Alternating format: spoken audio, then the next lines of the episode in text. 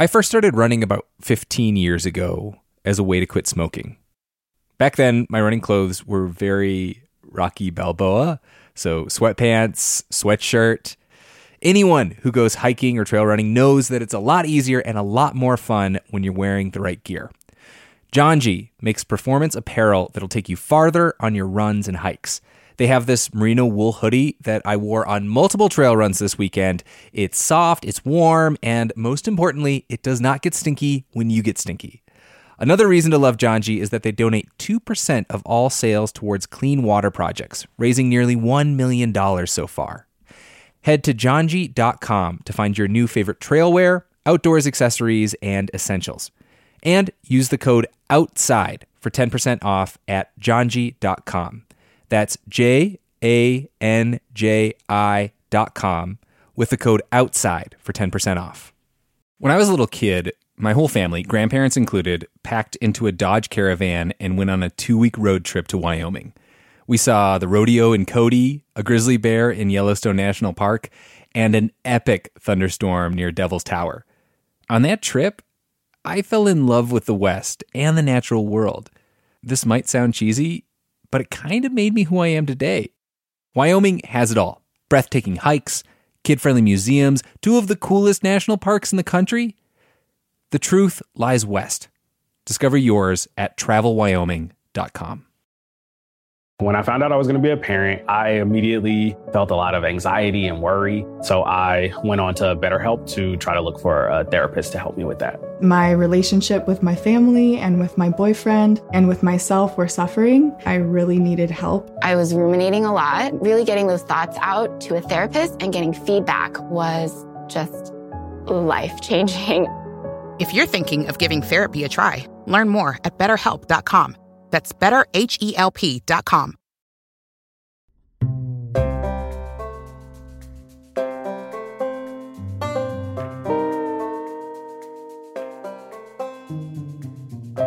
This is Outside In, a show about the natural world and how we use it. I'm Justine Paradise. Last year, we released an episode called Fortress Conservation, which is about the conservation philosophy behind America's national parks and what happens when you try and draw a separation between the natural world and the people that inhabit it, specifically people like the Nez Perce and the Blackfeet tribes. This week, we're sharing a piece that goes a few steps further. It's an episode of a podcast we're big fans of over here. It's called The Experiment Stories from an Unfinished Country from The Atlantic and WNYC. I really love this podcast. Every time I listen, I think about the United States or an aspect of its history in a new way. Like, for instance, they have an episode on the evangelical influence on American politics. Or they introduce an idea that I have never thought about so deeply before, like the episode that we're sharing with you today about what it would mean to literally give the national parks back to Native people. This episode does touch on some of the history that we explored in Fortress Conservation, but it turns the page in a way that is so thought provoking and actually really funny often and really honest. Okay, so without further ado, we present The Problem with America's National Parks from The Experiment.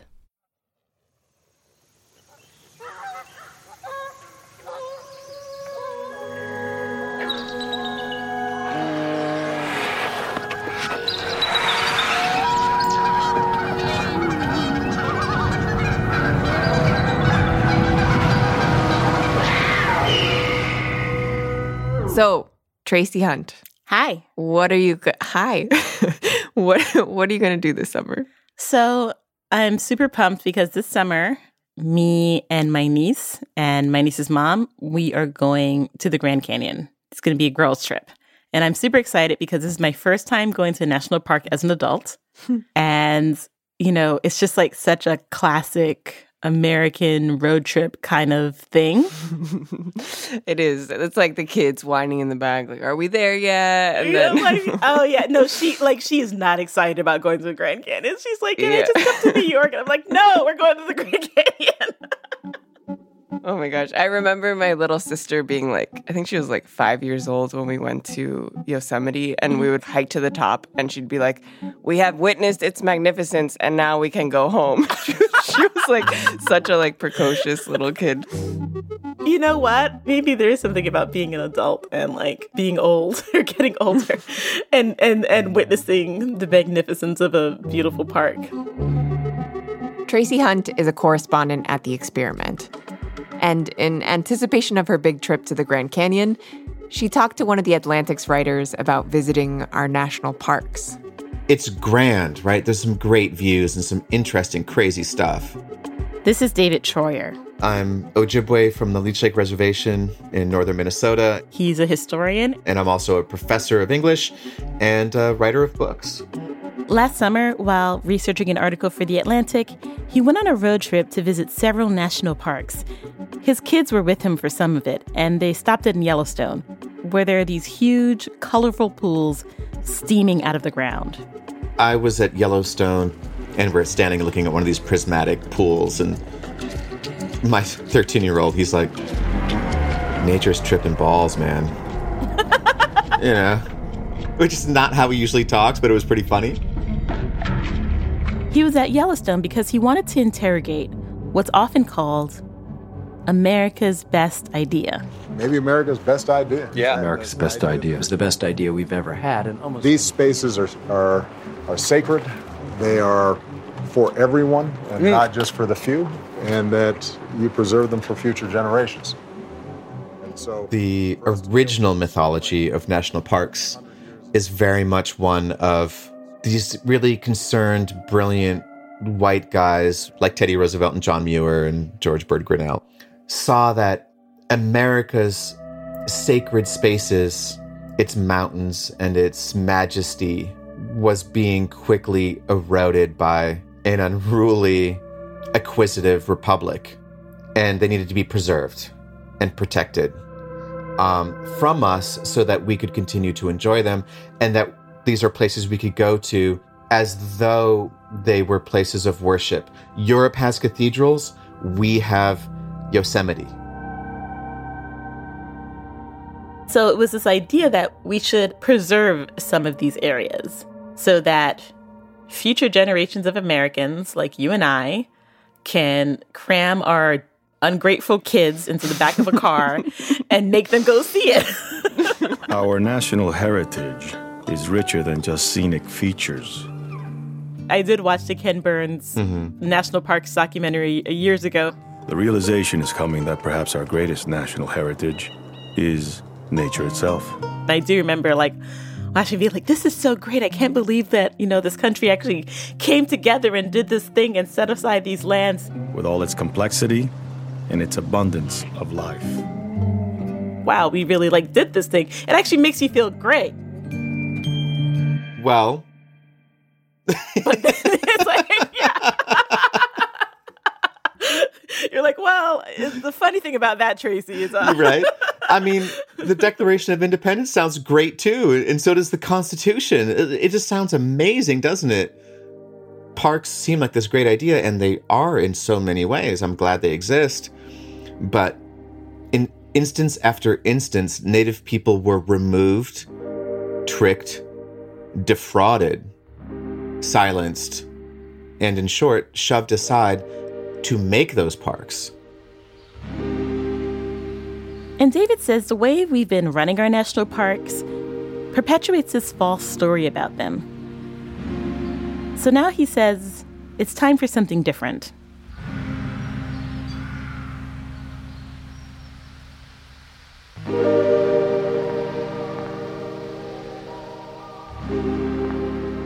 This week, a conversation between Tracy Hunt and David Treuer about how to make America's best idea better. I'm Julia Longoria. This is The Experiment, a show about our unfinished country.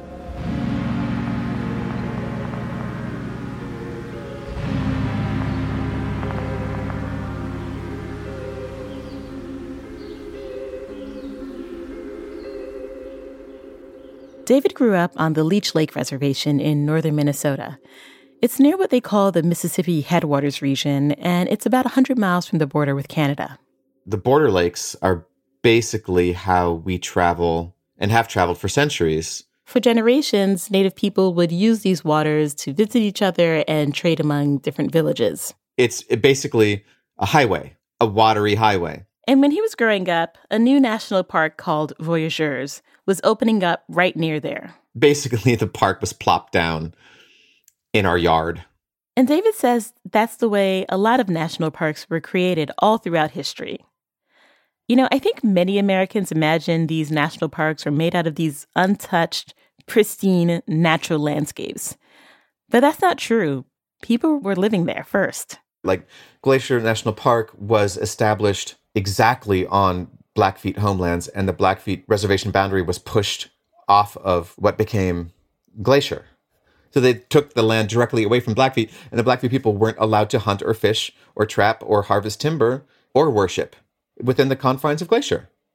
The parks were set up in such a way as to deprive Native people of our homelands and our treaty rights. The parks were just another way of taking, at least from Native people. This pattern would repeat over and over again. Members of the Miwok tribe were murdered at the foot of El Capitan in Yosemite Park. The Everglades, those were formed from Seminole lands that the tribe depended on for food. The creation of Olympic National Park in Washington meant that the Quinault couldn't exercise their treaty rights in the park. And the Havasupai and other tribes lost a majority of their land when the Grand Canyon was established.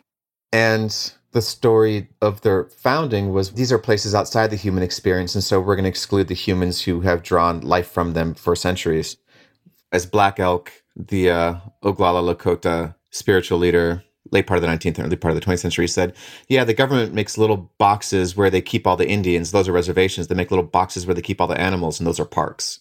Mm. And he didn't see much of a difference between the two. Wow. Yeah in that idea is that we're trying to preserve these parks in their natural state. And that natural state, for some reason, doesn't include Indians, even though Indians were there. Yeah, there's this idea that the sort of natural state of nature is somehow not human. When in fact, like everything that we think of as being sort of unique about the American landscape, the virgin forests of the Northeast, these towering trees where you enter the forest and you don't see daylight because the canopy is so complete. Those forests were shaped by native tribes for centuries before Europeans got here through controlled burns as a way to cultivate food sources. The sort of tree dappled and flowery fields and glens of the Ohio River Valley or the American Southeast looked that way because tribes burned huge parts of the forest to extend prairie and grasslands. So while Half Dome at Yosemite is really hard to shape, it is a huge rock. The valley below it was shaped by the tribes of the area as they tried to cultivate acorns as a crop for centuries. The way that Native people have related to land, you know, like we understand that it's not simply something for us to take from or to set aside, but that we have ongoing relationship with it that we're implicated in the landscape and the landscape is implicated and changed by our presence on it.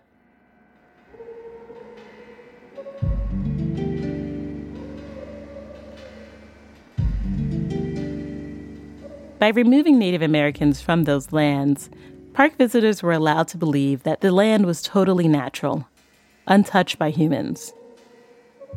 It also allowed park visitors to forget that Native Americans had ever lived there. One of the stories that this country loves to tell itself is that Native people once were and are no longer. That we are, for all intents and purposes, gone. That we are relevant to this country only as part of its past and not as part of its present tense. We are sort of erased from America's modern moment, conceptually and otherwise every native person who's out and about in the world you know has a story like this where people are like well what are you well i'm native you know i'm native american i'm from this tribe and people say no you're not you're like excuse me like no you can't be why can't i be well because we killed all of you and that's been said to my face hmm. And I said, Well, obviously you missed one because I'm talking to you. And they're like, Well, not really. You're not real. You know what I mean? Every Native person has gotten that.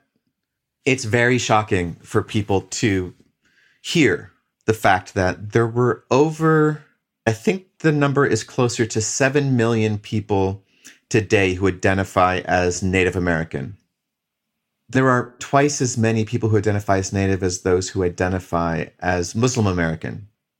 And there are as many people who identify as Native American in this country than there are those who identify as Jewish. Most people go through life feeling and believing that we don't exist because they've never met any of us, or if they think of us as existing only in abject poverty on some dusty corner of some reservation someplace. We're a big part of America's myths about itself and its self conception. But it's important for those myths to work that we not function as part of everyday, modern, evolving America. That's crucial to sort of American self regard. And we can see that in the way George Bird Grinnell and Teddy Roosevelt and John Muir sort of all did this stuff together.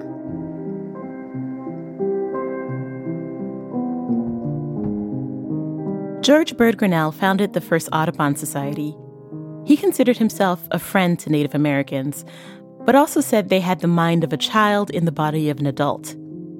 Teddy Roosevelt hated natives and once said, I don't go so far to think that the only good Indians are the dead Indians, but I believe nine out of every ten are. And John Muir, often called the father of national parks, never really thought of native people at all. Despite their different attitudes toward Native Americans, they all agreed that this vision of this idyllic natural space didn't include Native Americans.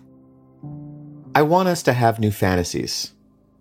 You know? Hmm. Like, as sweet as it may be, and, you know, that drips with sarcasm, as sweet as it may be that Muir and Roosevelt can hang out and commune in Yosemite Valley, not more than 50 years after the tribes of the valley were butchered. As sweet as that may be, that they can sort of have this near religious experience going there, I would like a different fantasy. David's fantasy give the parks back. If Native people were given the opportunity to control all the parks, you know, well, hopefully we would do a better job. Is it really just that simple? Is this just more like, well, we should just try it?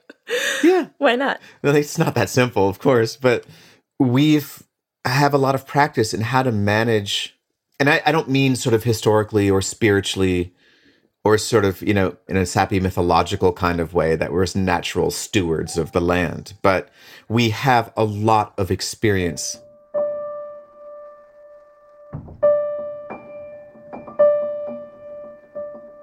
How native control of national parks could change them. After the break.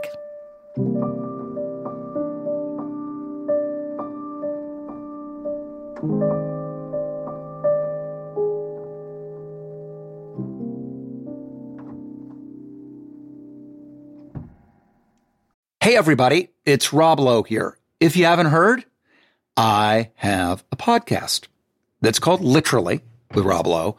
And basically, it's conversations I've had that really make you feel like you're pulling up a chair at an intimate dinner between myself and people that I admire, like Aaron Sorkin or Tiffany Haddish, Demi Moore, Chris Pratt, Michael J. Fox. There are new episodes out every Thursday. So subscribe, please, and listen wherever you get your podcasts. Want to connect with a family member who doesn't speak your language? Then check out the language learning program Rosetta Stone on desktop or as an app. Rosetta Stone is designed to immerse you in the language you're learning through an intuitive process. Plus, the True Accent feature even gives you feedback on your pronunciation. And with a lifetime membership, you have access to all 25 offered languages. Get started today. Visit rosettastone.com backslash pod50 to get 50% off your lifetime membership now. That's rosettastone.com backslash pod50 for 50% off. It's that time of the year. Your vacation is coming up. You can already hear the beach waves, feel the warm breeze, relax, and think about work. You really, really want it all to work out while you're away. Monday.com gives you and the team that peace of mind. When all work is on one platform and everyone's in sync, things just flow wherever you are. Tap the banner to go to Monday.com.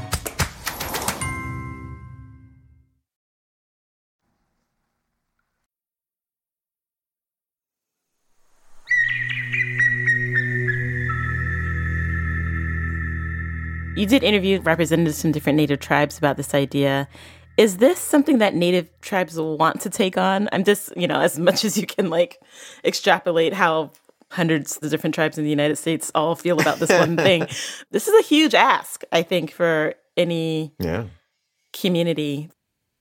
I have to start by inserting a whole bunch of caveats, right? That, Right, that yes, I, I speak yeah. for no one other than myself. Of course, there are over 500 federally recognized tribes in the United States. And so you're going to get, you know, way more than 500 different opinions on any one thing. Right. Um, that said, as I floated this idea, my impression is, you know, people are like, oh, hell yeah. Yes. Yes. That seems like a great idea. One person I was talking to was like, you know, but to do that, we'd all have to get along, recognizing that there's been lots of rivalry and conflict, you know, not just between us and white folk, but between us and other tribes. Our tribe, you know, just up on Mhm. intertribal warfare for centuries. And my response was, no, we don't. I mean, look at Washington now. Like, white people don't get along.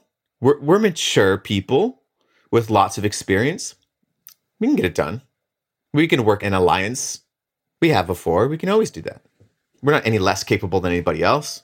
And in fact, in some ways, I think we're more capable. For example, like my tribe, for us, one of our principal and staple foods is wild rice. And it's still both a big cultural and spiritual activity, as well as a way that we get a lot of our food for the year, is by going out in canoes and harvesting wild rice. When I was a kid, my parents forced me, and I, I say forced because I hated doing this stuff when I was a kid. They forced me to go harvest wild rice along with my siblings. And then I was talking to my mom sometime after college, but I was like, Mom, you hate ricing because it's uncomfortable, it's exhausting. You're covered in spiders and rice worms and rice beards, which are incredibly itchy. It's very, very uncomfortable work. And I'm like, Mom, you hated this stuff. Why'd you make me do it? I could tell you hated it too. And she said, Well, I wanted you to go out in the world and be able to get an education and get a good job. But I also wanted you to know sort of how to do the things that helped our people survive for all those centuries before school. And if the world fell apart or if you fell apart, you could come back here and you would know how to live on and off of the land in the way that our people have done for, for centuries. Our relationship to the land is cultural and spiritual. And it's deeply frustrating to be told, frankly, and I'm just speaking about myself personally, it's deeply frustrating to be told by a white park ranger in a really pointy, cute hat how I can and how I cannot interact with the land that's been mine far longer than it's been a national park and far longer than it's been American land. You know, we have the experience and the will to protect land, I think, in ways that other people don't.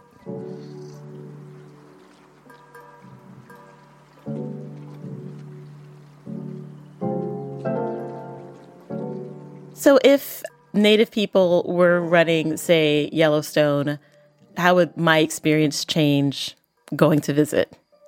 Well, imagine, you know, if a visitor is going to Yosemite and they cross onto the park and a tribal person is checking their IDs to let them in, and they know that the park has been returned to Native people, and they're looking up at El Capitan or Half Dome, and they also know that so Miwok Native people were were murdered right where they're standing. And they understand that they're allowed to be there because this land has been returned to native control in recognition of everything that has happened over the past few hundred years, it's going to shape what they see. They're not going to be just gazing at Half Dome or at El Capitan. They're going to be gazing at the face of America itself in a sort of honest way that doesn't elide its dark and troubled history or its dark and troubled present. And I really think in my what if, I really believe that if you are standing looking at Half Dome and you are standing in awe of this physical thing, this this this sort of this incredible, beautiful natural wonder and you recognize that the only reason you're being allowed to stand there is because that land has been given back to native control for very specific historical reasons you're going to be able to look at that as not just a natural wonder but you'll be able to look at it as though you're looking at the face of this country with a kind of honesty impossible if we continue business as usual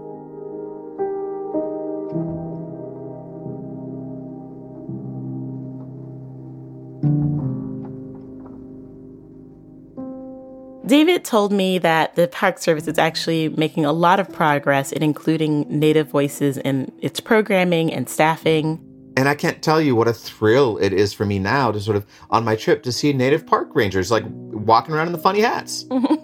that means something to me. And also, we did just swear in our first Native American Secretary of the Interior. I, Deborah Haaland. I, Deborah Haaland. Do solemnly swear. Do solemnly swear. A congresswoman, former congresswoman now, Deb Haaland. She was just named to the cabinet. And a big part of her job is going to be managing our national parks. I will honor the sovereignty of tribal nations and recognize their part in America's story, and I'll be a fierce advocate for our public lands. I believe we all have a stake in the future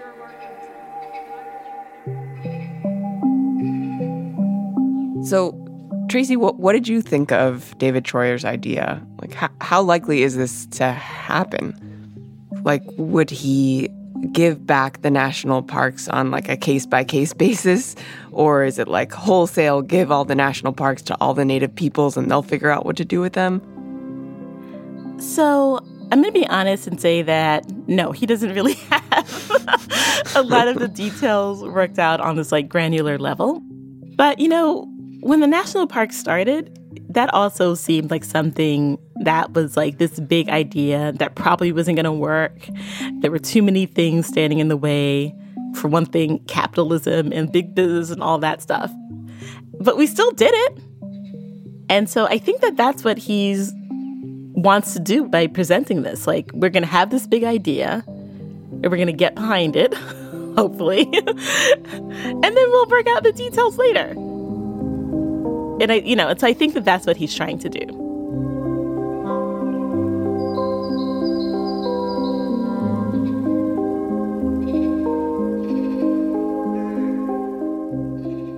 This episode was produced by Tracy Hunt and Gabrielle Berbey, with editing by Matt Collette and Catherine Wells. Fact checking by Jack Segelstein, sound design by David Herman. The Experiment is a co production of The Atlantic and WNYC Studios. The Outside In team is me, Justine Paradise, Taylor Quimby, Felix Poon, and Jessica Hunt. Our executive producer is Erica Janik. Music in this episode by Tasty Morsels. Outside In is a member supported production of New Hampshire Public Radio.